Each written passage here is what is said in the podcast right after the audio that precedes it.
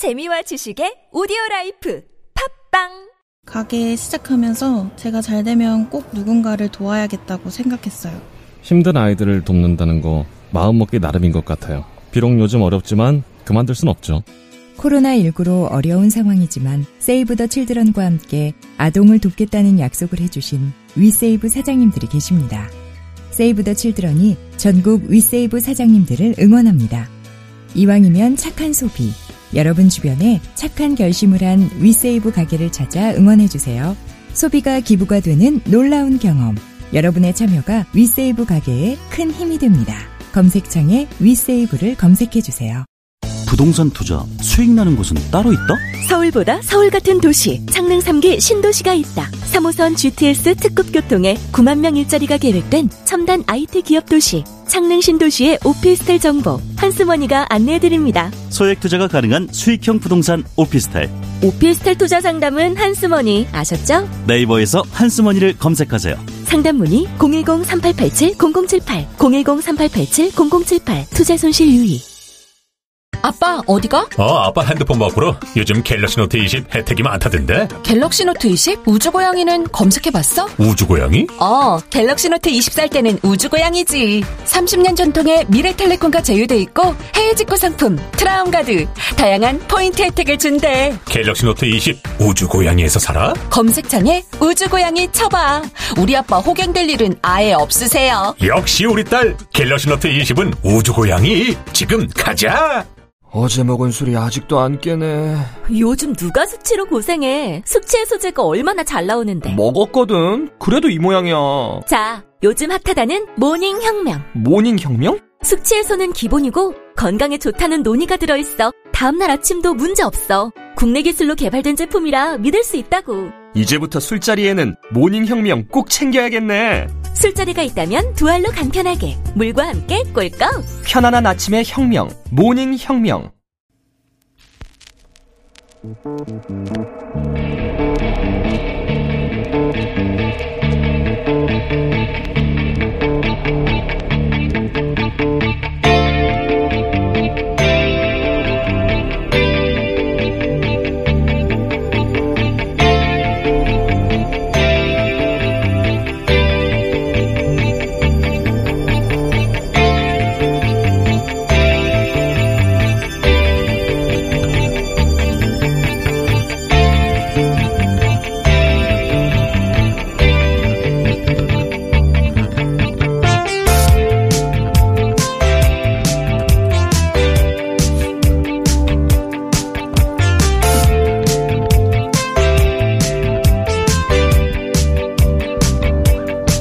안녕하세요. 김호준입니다. 특정 교회, 특정 종교인을 공격하는 목소리가 커지고 있다. 특정 세력 집단에 대한 공격은 코로나 확산 저지에 도움이 안 된다. 통합당 정진석 의원이 정광훈 목사 관련해 밝힌 입장입니다. 지난 광화문 주말 집회를 주도한 민경우 통합단 전 의원은 해운대 26만 6만 명 운집했다니 그분들 전부 의법 처리하라고 했고 같은 무대에 올랐던 김진태 통합당 전 의원은 국민을 협박하는 건 민주주의 국가에 있을 수 없는 일이라고 했습니다. 사랑제일교회 관련 확진자 숫자가 벌써 300명에 이르고 검사 대상이 4천여 명 규모에 소재 불명 신도가 천여 명인데 주말 집회 전국에서 수천 명 이상이 모였다 다시 흩어졌고 그들 명단 확보도 안 되고 있는데 정광훈 목사 자신도 확진된 마당에 할 수 있는 이야기가 고작 이겁니까? 전 국민이 반년을 희생하며 힘들게 쌓아올린 방역과 어렵게 회복시켜 가고 있는 경제를 이렇게 뒤흔들고 있는데 지금 겨우 하는 말이 특정 종교인 그러니까 정광훈 목사 공격하지 말라는 건가요? 국민을 협박하지 말라니요. 국민 건강을 협박하고 있는 건 당신들 아닙니까? 100명이 넘는 아이들과 접촉한 사랑 제일교회 신도인 돌봄 교사가 어제 확진됐는데 단 한 명의 아이라도 확진된다면 당신들이 책임질 수 있습니까? 그리고 통합당은 왜 입장이 없습니까? 전광훈 목사를 여기까지 키운 건 통합당 아닙니까? 통합당 맞잖아요. 김원준 생각이었습니다.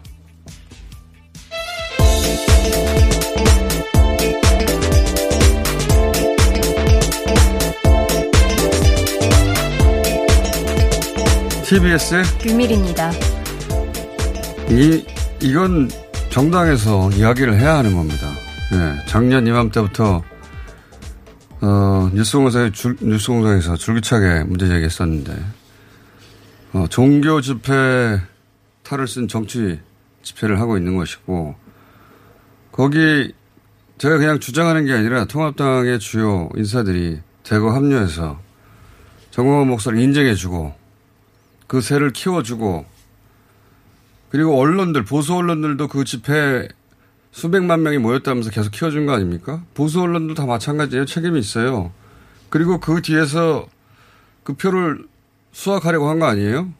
맞잖아요. 그러니까 생각해보면 지도부를 거친 분들만 하더라도 황교안 대표, 나경원 대표, 김무성 전 대표, 홍준표 전 대표, 심재철 전 원내대표 이런 분들이 다 정화원 목사 무대에 오르거나 따로 만나거나 해서 힘을 실어준 거 아닙니까? 의도적으로. 현역으로 주호영 원내대표도 작년 9월 20일에 중국 프레스센터에서 어, 범국민 문재인 정권 규탄 범국민 연합 투쟁본부라는 걸 결성합니다. 연합 투쟁본부에 함께 한 거 아닙니까? 통합당이 그런데 왜 모른 척해요 지금은 완전히 뒤로 빠져서 지난 주말 집회를 주도한 것도 다 통합당 전 의원들 아닙니까? 어, 입을 다물고 있는 게 좀 이해가 안 가요. 지금 상황이, 예. 신천지 때보다 더 심각한 거 아니에요? 지금 네. 상황이? 어제 하루 몇 명이 나온 겁니까? 네, 총 국내에서 197명, 그중에 지역 감염 188명인데요. 사랑제일교회 관련 확진자가 70명입니다. 70이고요. 어, 사랑제일교회 관련된 확진자 누적으로는 319명인 상황이고, 어, 지금 굉장히, 어, 여러 곳으로 좀 확산이 됐습니다. 가평 군부대 에서 이제 군장점 운영하시는 분이 이제 교회에 방문을 하셨던 것이 드러나서 확진을 판정을 받았고 그래서 군부대 내 190여 명이랑 접촉을 했는데 이 중에 현재까지로는 장병 2명이 확진 판정을 받았습니다. 어, 또 서울시향에서 이제 단원으로 있는 분이 어, 학생 과외를 했는데 이 학생이 이제 사랑제일교회 관련된 확진자로 드러났고 그래서 이 14일 광복절 기념 공연의 리허설에 참석을 했었는데 그 이후 공연들은 모두가 지금 다 취소가 된 상황입니다. 네, 서울시장 같은 경우에는 아마도 교인 가족이었던 것 같아요. 그 학생이. 그 학생을 서울시향 단원이 네. 과외를 했나 보고. 근데 그 시, 서울시향의 소속 단원이니까, 어, 이번이 8.15 예, 행사 리허설에 참여했다는 거 아닙니까? 그러면 그렇습니다. 여기서 어디로 포장할지 모르는 것이고, 그리고 어린이집 돌봄 고사 같은 경우에는 어린이집에서 돌봤던 접촉했던 아이들이 130여 명 정도 된다고 네. 하는데, 근데 근무 중에 마스크도 좀 제대로 착용하지 않은 것으로 나타나서 지금 일단은 원생이라든지 가족 또 교사 등으로 좀 확산이 되고 있습니다.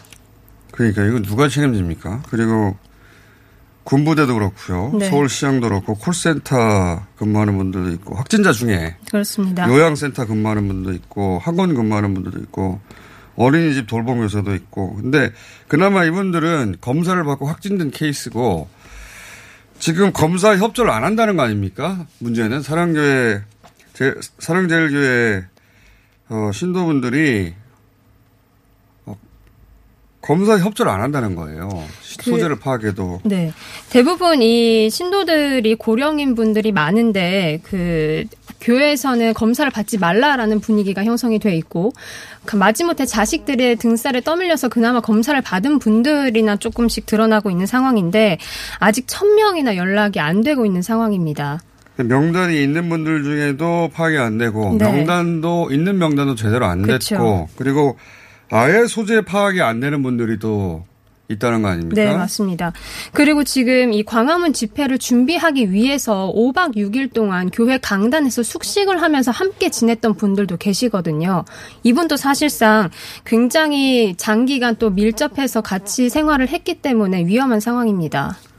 그 사이에 이제 정건 목사 본인과 부인, 비서, 네. 부목사 다들 확진이 됐어요. 이분들이 근데 다 검사를 일부러 미룬 거 아닙니까? 8월 그렇습니다. 15일 날 일부러 나가려고. 네, 의심 되는데도 불구하고 신도들도 못 검사를 못 받게 한 것이고 그때까지 네. 확진되면 못 나오 못 나오니까 큰일입니다 정말. 이제 신천지보다도 심각한 상황인 것이 명단도 제대로 없고 그리고 이분들이 전국으로 다 퍼져나갔잖아요. 신천지 때도 서울에서 신천지 관련 확진된 확, 확진된 분이 100명이 안 됐어요. 어, 대구하고 서울하고 인구 밀도 비교할 수가 없는데 대단히 심각한 상황이라고 봅니다. 방역 당국도 굉장히 심각한 상황으로 받아들이고 있는 것 같고 그리고 예를 들면 확진됐는데 도망간 분들이 있어요. 어제 보니까 예. 어, 이- 정말 난리예요. 어떻게 하면 좋습니까 이거? 자, 어, 정광훈 목사 본인은 다시 보석 취소 될 수 있을지 모르겠어요. 지금 네, 왜냐면은 또 일정이 지금 예, 아직 보, 석 중에 확진된 사례도 네, 없어서. 예. 어제 저희 방송에 나왔던 김용민 이사장 같은 경우에는 정광훈 목사하고 일주일 전에 재판정에서 만났거든요. 그래서 정광훈 목사 확진 이야기 듣고 어제 바로 검사 받아서 다행히 음성이 나왔다고 하긴 하는데 그래서 저희 스텝 전원이 오늘 검사 받으려고 하고 있었어요. 예. 기왕 이렇게 되면 검사 받을 것 같은데. 이런 상황에서 또 그 명단이 허위 명단 네. 인게 속속 드러나고 있어요. 저희가 파악한 분 중에 한 분이 어, 경남에 사시는 분인데 10살 딸이 사랑 제일교회 제일교회 접촉자로 불려졌다가 연락이 온 거예요. 예.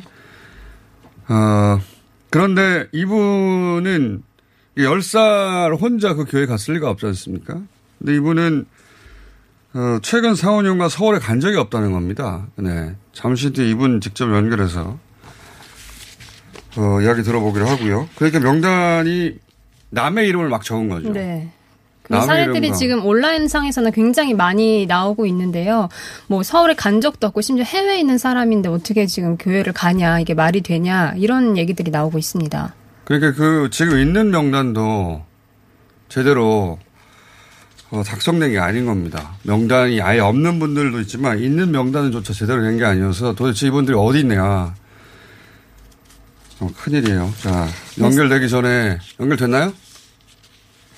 연결되기 전에 국내 뉴스 잠깐씩 보겠습니다. 네, 김원웅 광복 회장이 지난 광복절 기념사에서 이승만은 반민족 행위 특별조사위원회를 폭력적으로 해체하고 친일파 결탁했다라는 등의 내용을 말했는데 이에 대해서 통합당이 강하게 비판을 좀 했습니다. 이를 두고 김 회장은 통합당이 친, 친일 비호 세력임 스스로 인증했다 이렇게 반박을 하기도 했습니다. 어, 이 광복절 기념사는 직접 잠깐 들어보시겠습니다. 일본이 정치인을 만나 독일처럼 진심으로 과거 청산을 하라. 전범 입회가 합사된 야스쿠니 신사를 참배하지 말라고 요구했습니다. 일본 정치인은 이렇게 답했습니다.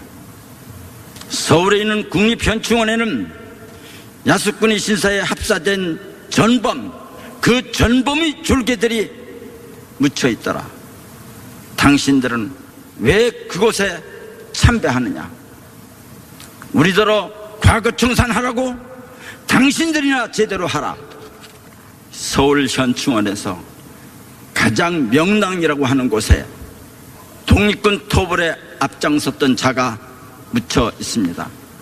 조선 청년의 꿈은 천황폐를 위해 목숨을 바치고 야스쿠니 신사에 묻혀 신이 되는 것이다. 그가 한 말입니다.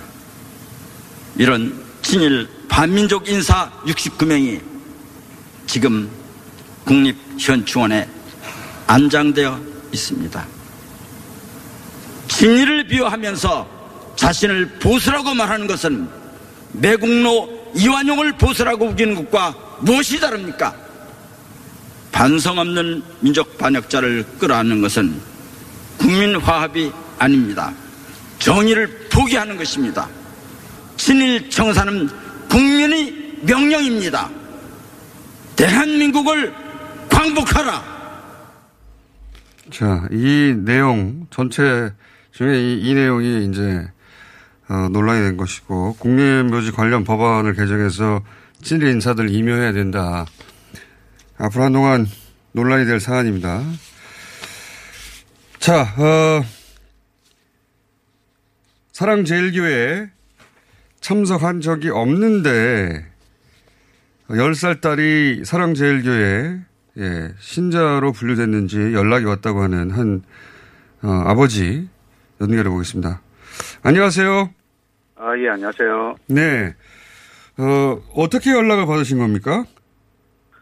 일요일 날, 16일 날, 제가 오전에 잠깐 외출을 하고 집에 돌아오니까 딸 폰으로 지금 부재중 전화가 여러 통이 와 있었거든요. 예. 그래서 일단 딸이 직접 전화가 그래서 제가 확인차 연락을 해보니까 양산시 보건소였고요. 예. 양산시 보건소 측 말로는 지금 저희 딸이 이제 사랑제일교회 그 방문자 명단에 지금 들어가 있어서 코로나 검사를 받으러 와야 된다고 얘기를 어. 하더라고요. 예. 그래서 일단은 지금 뭐 검사는 받아야 된다고 하니까 예. 딸을 달래고 해서 이제 검사를 받고 그 결과 나올 때까지 그 자가격리 하고 그 다음날 오전에 이제 검사 음성 판정 받고 그리고 보건소 측에는 이제 사랑제일교회에 간 적이 없고 전혀 연관성이 없다는 확인서를 제출하고 왔습니다. 자, 그 따님이 사랑제일교회에 간 적이 없는 거죠, 그죠? 분명히. 사랑제일교회뿐만 아니고 서울 자체를 이제 간 적이 한 4, 5년 전이거든요. 4, 5년 전. 예, 예. 교인도 아니시고. 예. 혹시 어, 주변에 사랑제일교회 다니시는 분도 없고요? 예, 사랑제일교회 자체를 최근에 뉴스 통해서 제가 알게 됐고요. 어. 교회 자체를 가지 않으니까, 예. 그러면 혹시 따님 정보가 어떻게 유출됐는지 짐작이 가십니까?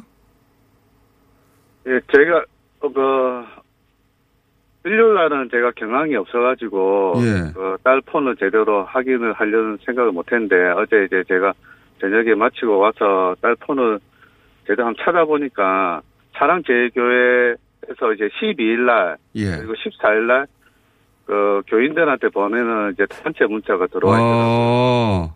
예. 그리고 14일 날 성북구 보건소에서 코로나 검사 받아야 된다는 문자가 와 있었고, 16일 날 이제 양산 보건소에서 직접 전화를 받았는데, 이건 제 개인적인 생각인데, 예. 딸 폰이 지금 이거를 한 지가 지금 한 2년 반 정도 되었거든요. 예. 예, 그 2년 반 동안 사랑제일교회 측으로 이제 어떤 뭐 문자 받은 적은 전혀 없었고, 어. 최근에 이런 문자가 온 거 보니까 이게 딸 그 명단 작성하는 과정에서 예. 저희 딸 번호가 기재가 되어 가지고 그러니까요. 어떻게 출됐는지 예, 지금 그- 짐작을 할 수가 없는 상황이시군요. 그렇죠. 이게 어. 고의가 됐던 뭐 아니면 기재를 할 때 실수가 되었던 정확하게 그거는 판단이 안 되는데 저 말고도 이제 이런 유사 사례가 여러 건이 이제 나오다 보니까 음. 제 개인적으로는 이게 고의로 번호를 잘못된 번호를 기재한 게 아닌가 그런 생각을 하는 거죠. 그렇게 본인뿐만 아니라 지금 인터넷에 보면 어, 자신은 사랑제일교회와 교회와 전혀 상관이 없는데 연락이 온다는 사례들이 많이 올라와 있어요. 그 많이 놀라셨겠습니다.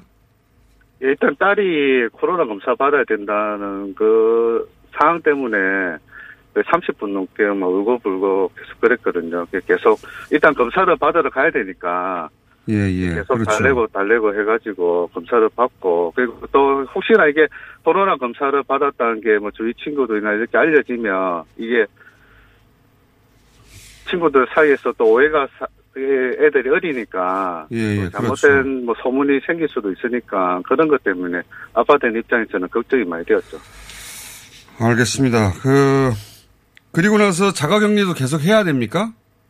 아니요, 이거는 그 명백하게 이제 잘못된 명단이라고 양산 보건소에서도 좀 판단을 한 것 같아요. 이제 딸 10살인데 혼자서 단독으로 뭐 서울에 그렇죠. 있는 교회를 혼자 갈 수도 없으니까. 부모가 같이 명단에 있는 것도 아니고 하니까. 예. 일단 음성 판정 받고는 별 이제 격리는 안 해도 된다는 식으로 이제 저희가 답변을 받았거든요. 예. 알겠습니다. 오늘 말씀 감사합니다. 예, 고맙습니다. 이런 경우가 예 이분 말고도 사례가 굉장히 많다고 그래요. 그러니까 명단이라고 제출된 그 명단의 연락처 역시 가짜가 많은 거죠. 그나마 그거는 연락처라도 있는 거고요. 아예 없는 경우가 많으니까 방역 당국이 어떻게 대처해야 될지 정말 걱정됩니다. 자 오늘 여기까지 하고 예 게스트가 많아서요. TBS의 류밀이었습니다.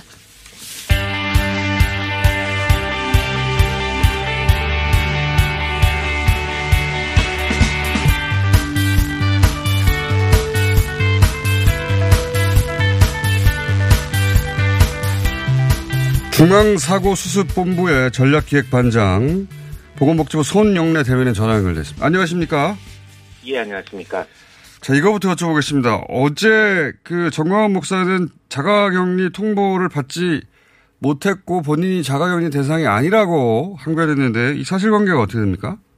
어, 일단 성북구청 직원이 사랑제일교 측에 자가격리 통지서를 가- 직접 가져다 줬고요. 예. 그리고 두 시간 뒤에 수령증에 사인이 된 채로 팩트로 들어왔습니다. 아, 이미 때문에 수령은 한 거라고 행정적으로 봐줘야 될 것 같고요. 그렇죠. 수령하고 수령 사인이 팩스로 왔다. 예. 예. 그리고 실제 정광훈 목사가 그 언론에서 제공하는 영상을 보면 뭐 해당 집회에 나와서 뭐 구청에서 자가격리 통지서가 왔었다라는 말을 말하는 대목이 있어서 그렇, 그렇습니다. 맞습니다. 그 목사도 인지를 하고 있었다라고 봐야 될 것 같습니다. 그러니까요. 예. 사실관계 한번, 하- 한번 확인했고요. 자, 사랑제일교회 확진자가 지금 크게 늘어나고 있는데 문제는 이제 가짜 명단도 있고 협조도 하지 않고 이 실태 파악이 굉장히 어렵다고 하는데 현황이 어떻습니까? 어, 지금 일단 그 명단 자체가 정확성이 떨어져서 저희도 지금 굉장히 곤혹스러워하고 있는 중인데 한 4천 명 정도 이 교인이 있다라고 보고 있습니다. 예. 4천 명 정도 중에서 저희가 한 3천 3,400명 정도는 그 신원을 그래서 이 3,400명 중에서는 지금 한 2,500명 정도까지는 검사를 했습니다. 저희가 예. 1,000명 정도는 아직 검사를 더 받으셔야 되는 상태이고요. 나머지 이제 한 5, 600명 정도를 제가 지금 못 찾고 있는데 예. 이 5, 600명이 명단에 음, 너무 옛날 거나 이런 거라서 아예 잘못이 있는 건지 아니면 명단에 좀 고의적인 누락이 있다든지 이런 부분인지 이런 것들을 지금 계속 경찰과 협조해서 찾고 있는 중입니다. 지금 언론 보도 보면은 서울 거주자 중에서도 한 500여 명이 통화 연결이 안 되고 주소지 불분명한 사람들도 그 정도 숫자 되고 그래서 한 천여 명 이상이 방역망에 잡히지 않고 있다고 보도가 되는데 이게 사실관계가 맞습니까? 지금 그 명단들을 계속 저희가 이제 다시 수- 다시 확정시키고 교정을 시키고 있어서 어제 밤 기준으로는 예. 어제 밤 12시 기준으로는 저희가 신원을 확치시켰는데 뭐 연락이 두절되고 있는 분이 한 200분 되고요. 예. 그리고 명단에 있는 게 정확하지가 않아서 이게 찾아지지 않는 사람이 590명 정도 됩니다.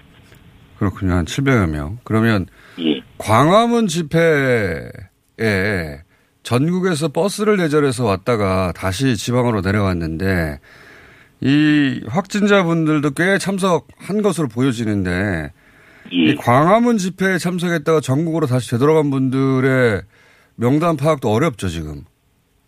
사실은 그 부분은 되게 쉽지 않습니다. 어, 아마 이게 한 1, 2만 명 정도의 집회, 집회 참여분이 있으셨기 때문에 네. 그 부분들을 특정시키기가 굉장히 쉽지가 않아서 관계부처가 지금 방법을 찾아보고 있는 중이고요. 예를 들면 뭐 기지국 정보라든지 네. 아니면 경찰 쪽에서 파악하고 있는 간접적인 정보를 통해서 신호를 좀 알 수 있지 않을까 하고 말씀하신 대로 지금 확진된 분들 중에서 어 최소한 여섯 여섯 명 그리고 한 3, 40명까지도 아마 그 당시 집회를 갔을 거라고 지금 유추되고 있습니다. 제가 역학조사를 통해서 계속 집회 참여 여부를 묻고 있는 중인데요. 네.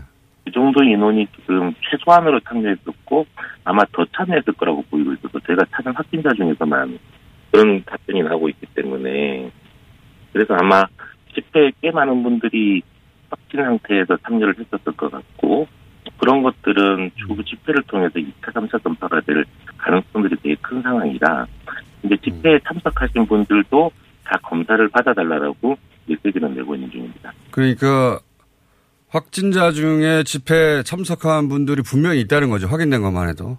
예, 확인된 숫자만 해도 지금 40명 가까이가 지금 확인되고 있어요. 80명이요?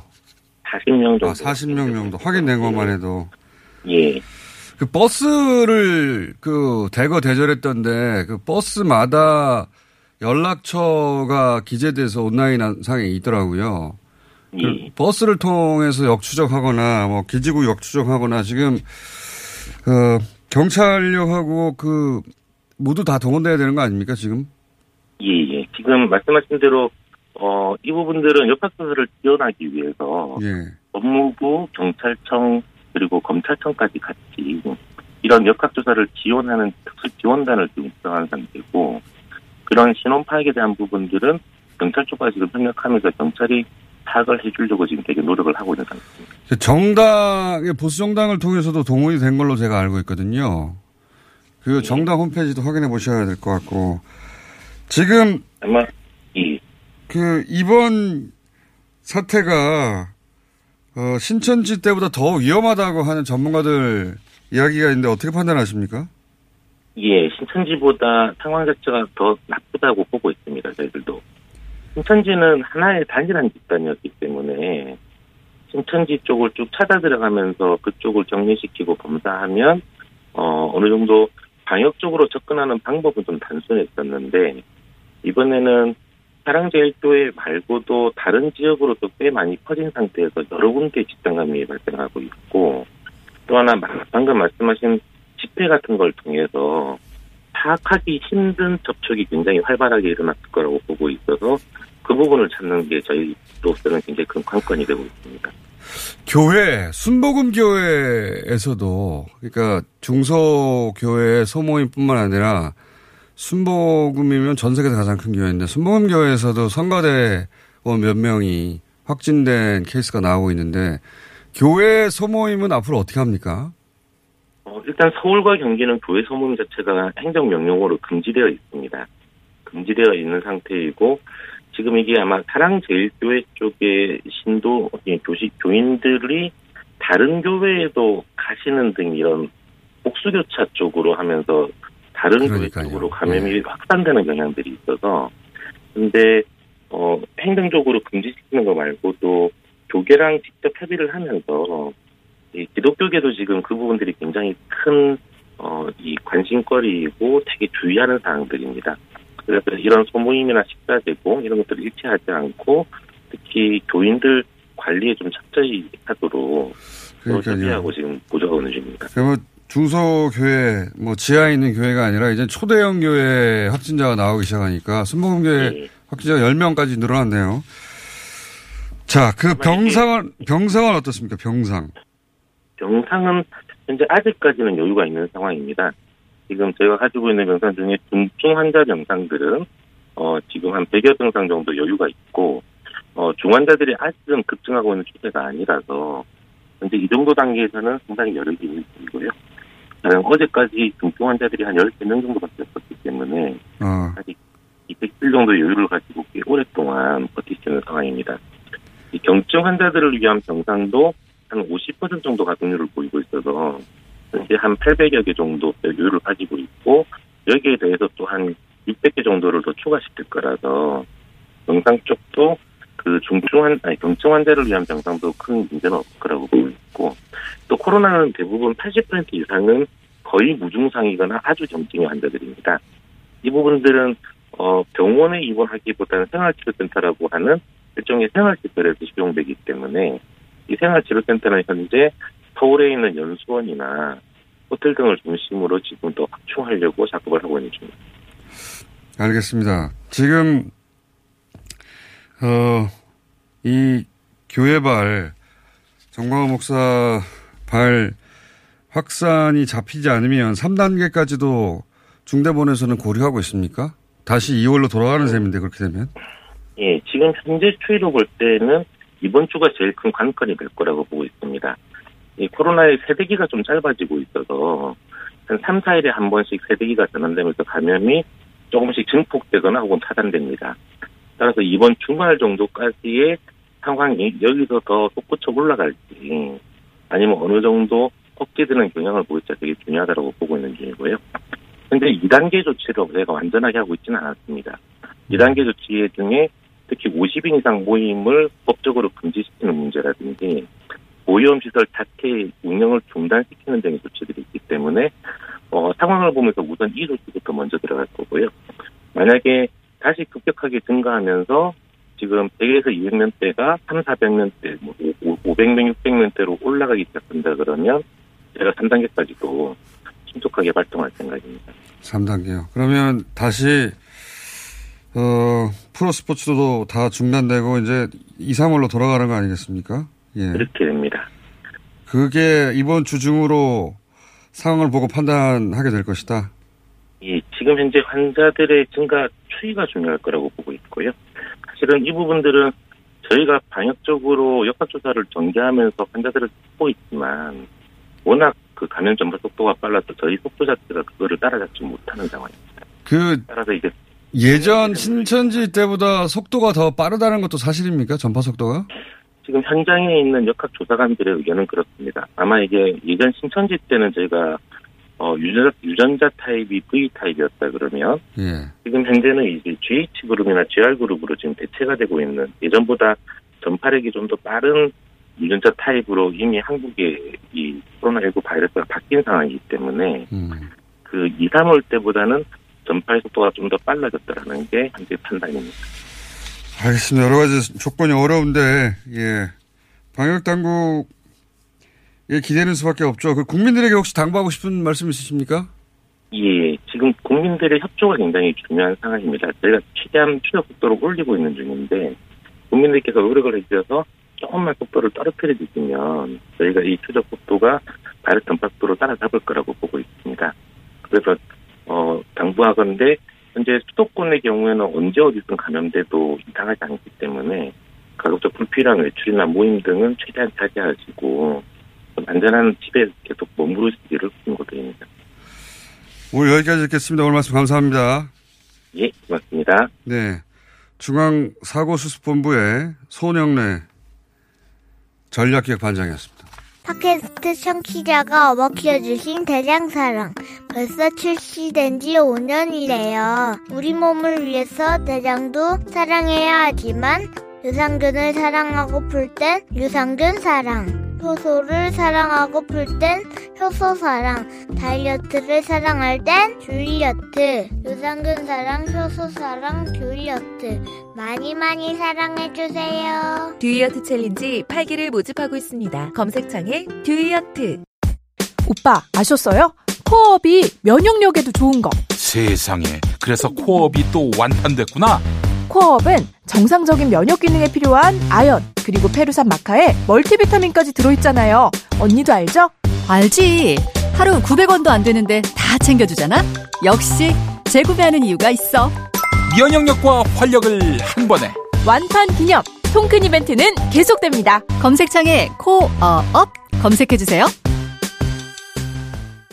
긁지 말고 뿌리세요 글루타셀. 아직도 무작정 긁고 계신가요? 땀이 나고 민감해지면 신속한 피부 진정이 필요합니다. 이럴 때 긁지 말고 글루타셀을 뿌려보세요. 인터넷 검색창에서 리얼한 후기를 확인하시고 특허받은 글루타셀 스프레이를 만나보세요. 전국에 있는 글루타셀 취급 약국에서 구매하실 수 있습니다. 긁지 말고 뿌리세요 글루타셀. 홍대리, 오늘 차 안 가지고 왔네? 음, 서울시 승용차 마일리지로 갈아탔거든. 승용차 마일리지? 서울시에서 자동차 운행 거리를 줄이면 포인트를 주는데 현금처럼 써도 되고 영화 보거나 책도 사고 자동차세 같은 세금 내는 데도 사용할 수 있다고. 오, 운행 거리를 줄인 만큼 돈이 되는 거네. 김대리도 얼른 가입해. 2020년 7월 9일부터 서울시 승용차 유일제 혜택이 종료되고 승용차 마일리지 제도로 운영됩니다. 미세먼지와 온실가스도 줄이고 혜택도 받는 서울시 승용차 마일리지에 많은 참여 바랍니다. 자세한 사항은 120 다산 콜센터로 문의하세요. 이 캠페인은 서울특별시가 함께합니다.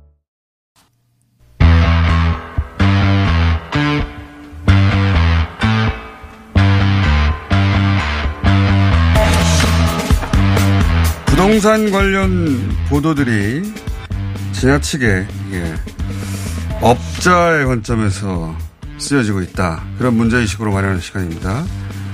연세대 정경대학원 한문도 교수님 모셨습니다. 안녕하십니까? 예, 안녕하세요. 예, 사실관계나 그 배경을 다시 짚어봐서, 짚어보고 이게 지나치게 업자의 관점, 물론 업자의 관점도 필요하죠. 필요한데 업자의 관점만 있는 뉴스가 너무 많아서 예. 네 대부분이죠. 대부분이라고 계속 하시는데 저희는 이제 그 구분이 안 가니까 네. 어, 그 균형을 잡아보려고 마련한 시간입니다. 자, 두 번째 시간인데, 어, 패닉 바잉 얘기 계속 나옵니다. 패닉 바잉이라는 게 집값이 계속 오를 것 같으니까, 어, 요새 영끌이라고 하죠. 영혼까지 끌어모아가지고 어떻게든 빌리든 돈을 마련해서 대출받든 해서 예. 집을 사려고 하는 패닉 바잉이 많다는 기사와 이런 기사를 보면, 어, 나만 뒤쳐졌냐? 나도 빨리 사야 되는 거 아닌가? 대출받아서. 이런 생각이 들고 또 한편에서는 거래 절벽이다. 거래가 뚝 끊어졌다. 그런 이야기. 정반대의 보도가 있습니다. 어느 쪽이 사실이에요? 거래 절벽이 사실에 근거하고요. 아. 거래 절벽이 더 맞는 겁니까? 예, 맞습니다. 일단 그 지금 말씀 주신 기사들의 내용을 보면 예, 잠깐만요. 8월 16일 뉴스1에서 서울 아파트 거래 절벽 네. 집값 하락 초읽기 이런 기사가 나온 것이고. 네. 그 아시아 경제 8월 17일, 헤럴드 경제 8월 16일, 연합 뉴스 8월 16일, 파이낸셜 뉴스 8월 17일은 서울 식지 않은 panic buying, 30, 40대 panic buying 여전, 계속되는 panic buying, 계속되는 부동산 panic buying, 경제지들, 파이낸셜 뉴스, 헤럴드 경제, 아시아 경제, 그리고 연합 뉴스까지는 다 panic buying 하고 네. 있다는 거고, 뉴스원에서는 거래 절벽이다. 하락 초읽기인가? 어느 쪽이 맞느냐? 근데 거래 절벽이 맞다고요? 맞죠. 왜냐하면 지금 말씀하신 그 언론사들은 예. 그 현재 뉴스를 전하는 게 아니라 과거 뉴스를 전하는 겁니다. 어, 떤 의미에서 그렇습니까? 왜냐하면 8월, 예를 들어 8월 18일이잖아요. 예. 근데 이분들이 던지는 제목 제하의 안의 내용들은 예. 7월 말까지의 데이터를 씁니다. 아. 예. 8월의 데이터는 안 씁니다. 예를 들어서, 어, 구체적으로 아시아 경제 계속되는 부동산 패닉 바잉 아파트부터 빌라까지 이 제할 기사가 있는데 네. 거기에 통계가 있어요. 수치가 그게 6월 7월이죠. 아. 피크 거. 8월은 안 하죠. 그냥 과거 기사죠. 현재 뉴스가 아, 아니라. 그러니까 710 대책 이후에 시장이 어떻게 변해서 지금 현재 기준은 어떠냐는 그렇죠. 통계가 아니라는 거예요? 없죠. 없습니다. 딱 뺍니다. 물론 어느 양심 있는 또 언론은 그 중에 저 밑에다 써놓죠. 다만 아, 8월 들어서 급감하게 줄어서 주의가 필요하다 이렇게 양심적으로 쓰는 사람도 있는데 마지막에 그건 안 보이죠 사실. 아, 그 전체 내용 대부분은 6월 7일 통계를 가지고 쓴 거예요? 그러니까 대부분이 아니라 거의 100%던데요? 그래요? 제가 서칭을 다 해보니까. 70 대책, 84 대책 이후 통계를 가지고 하는 게 아니고. 그 뉴스완 말씀하신 그 언론이 예. 정확하게 서울 부동산 정보광장 실거래가 예. 그 신고서 내역을 뽑아가지고 올린 겁니다. 476건이에요. 467건인가? 네. 그 저번 달하고 6월 달, 7월 달에 거래량이 어 6월이 15,000건, 7월이 한 9,500건 돼가지고 평균 마, 12,500건이에요. 서울 네. 아파트 거래가 엄청나죠. 네. 근데 8월 1일부터 18일까지가 467건이에요. 476건인가? 어? 어. 너무 급감했죠. 그러니까 어. 이제 뉴스완이 그걸 표현한 거예요. 뉴스완만 어, 일단 팩트를 정확하게. 팩트를 정확하게 그러니까 집값 하락의 초일기인 것인가 이렇게 거래 절벽을 그렇죠. 보니까 다 알죠. 다른 언론사도 사실은 아는데 그걸 안 쓰죠. 그러면 8월 16일 8월 16일이면 어젠데요. 예, 예. 네. 광복절 다음에 어제죠. 어젠데 8월 17일 오늘 기사도 있고 패닉 바잉은 여전하다고 계속 쓰고 있는데 이 통계가 6, 7월 거예요? 완전히 뭐 잘못된 야. 과거 뉴스죠. 그러니까 과거 뉴스. 그거를 가지고 다시 제목만 보잖아요. 바쁘셔가지고. 저부터도 네이버 포탈 보면 모바일로 이렇게 보면 제가 50개 언론사를 서칭하는데요. 재하 기사가 이것도 하나 말씀드릴 게 저저번 주까지 제가 이렇게 여기 뉴스 공장 출연하기 전까지는 제가 그동안 계속 봤는데 보통 6월 7월 네. 때 이 50개 서칭을 하면 메인이 한 5개씩 뜨잖아요. 한, 시- 한 언론사에. 그렇죠. 그 중에 32개에서 42개까지가 다 이제 부동산 그 폭등 막 이런 불안 기사들이 많았어요. 네. 실제 기사들도 있겠지만. 근데 어제 그제 8월 한 13일부터 그때부터는 뭐 제가 여기 나오고 나서 전달이 되는지 모르겠지만 갑자기 줄어가지고요. 교수님이 아, 뭐, 저- 나와서 들었을까요? 아, 그건 전혀 아니죠. 우리 저 모르겠습니다만. 뉴스공장의 힘인 것 같은데요. 어쨌든 예. 거의 없습니다. 한 3개, 5개밖에 없습니다. 폭등 많이 50개 중에 폭등이던 뭐 이렇게 불안감을 조장하는 기사가 거의 사라졌어요. 근데 이제 panic buying이라는 기사 계속 내면 사실은 안 이거- 맞죠. 이걸 보면 그러니까 사실관계가 안 맞다고 지금 이제 예, 예. 해주셨는데 이런 기사를 쭉 보다 보면 이런 기사 아직도 많거든요. 그러니까 집가 하락 초일기인가라는 기사는 뉴스 하나밖에 없고요. 나머지는 아시아 경제, 헤럴드 경제, 연합 뉴스까지 파이낸셜 뉴스, 경제지하고 통신사들이 지금 패닉바잉이라고 계속 제목을 뽑고 있어요. 이게 서로 짰는지 어쨌는지 모르겠는데 근데 예. 이런 기사를 보면 나만 뒤쳐졌나 빨리 사야 되나 이렇게 생각하게 되잖아요. 근데 아직도 그런 생각을 할 수가 있죠. 잘못 보면. 자. 그건 조심하셔야 되고 전월세 거래량도 마찬가지입니다. 그 전세 월세, 월세 거래량도 계속 뭐 좀 불안감 조장하는 기사들이 많은데요. 이거 하나만 더 여쭤볼게요. 네. 저희가 앞으로 일주일에 한두 번 할 테니까요. 예, 시간이 짧더라도 네. 너무 안타까워하지 마시고 아파트 가격이 치솟으니까 빌라 연립 주택으로 패닉 바잉이 이어지고 있다라는 기사가 있습니다. 이거는 예. 어 그러니까 이제 아파트에서 빌라 연립주택까지 패닉바잉이 전파돼서 예. 사상 최대 뭐 거래량. 예, 패닉 바잉, 있겠죠. 예, 예. 패닉 바잉 계속 얘기하고 있어요. 그쵸, 아파트. 거래량은 지금 어 6, 7월에 만 건에서 몇백 건 다니면 거- 엄청난 거죠. 그러니까요. 시- 심각하죠. 어떻게 보면. 엄청나게 줄었어요. 네, 맞습니다. 엄청나게 줄었는데 빌라 연립 주택으로 패닉 바잉이 이어지고 있다. 이거는 사실관계가 어떤 겁니까? 어, 이것도 뭐 제가 이제 팩트를 말씀드립니다. 그 기사를 보면 어떻게 됐냐면 2008년, 아, 2020년이죠. 어, 2008년 4월 이후 역대 최대입니다. 2008년 4월 이후. 예. 2008년 3월은 몇 건이었냐? 3월, 3월이 빠졌잖아요. 예.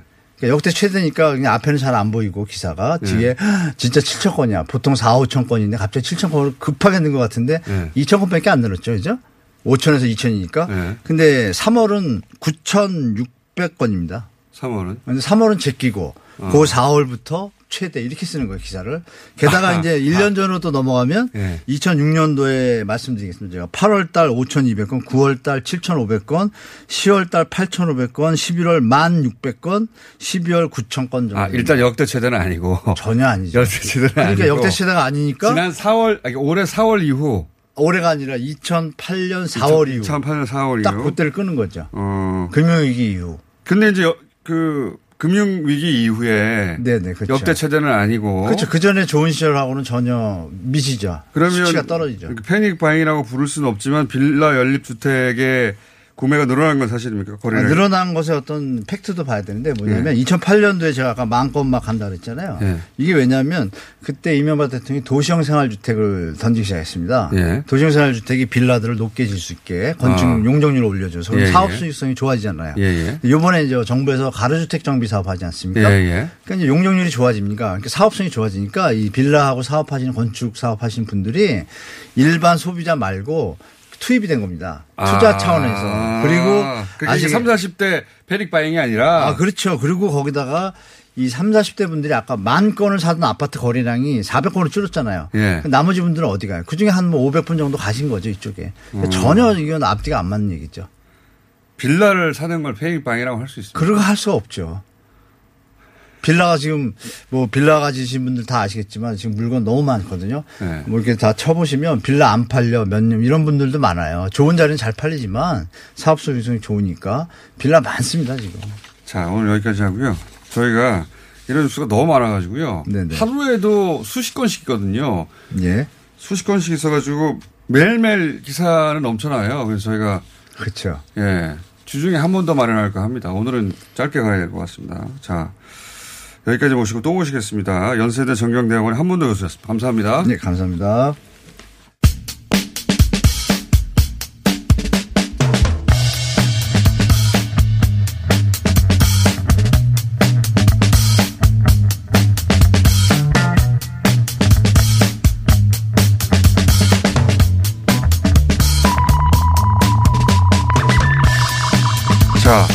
7월 고용 동향이 발표됐고요.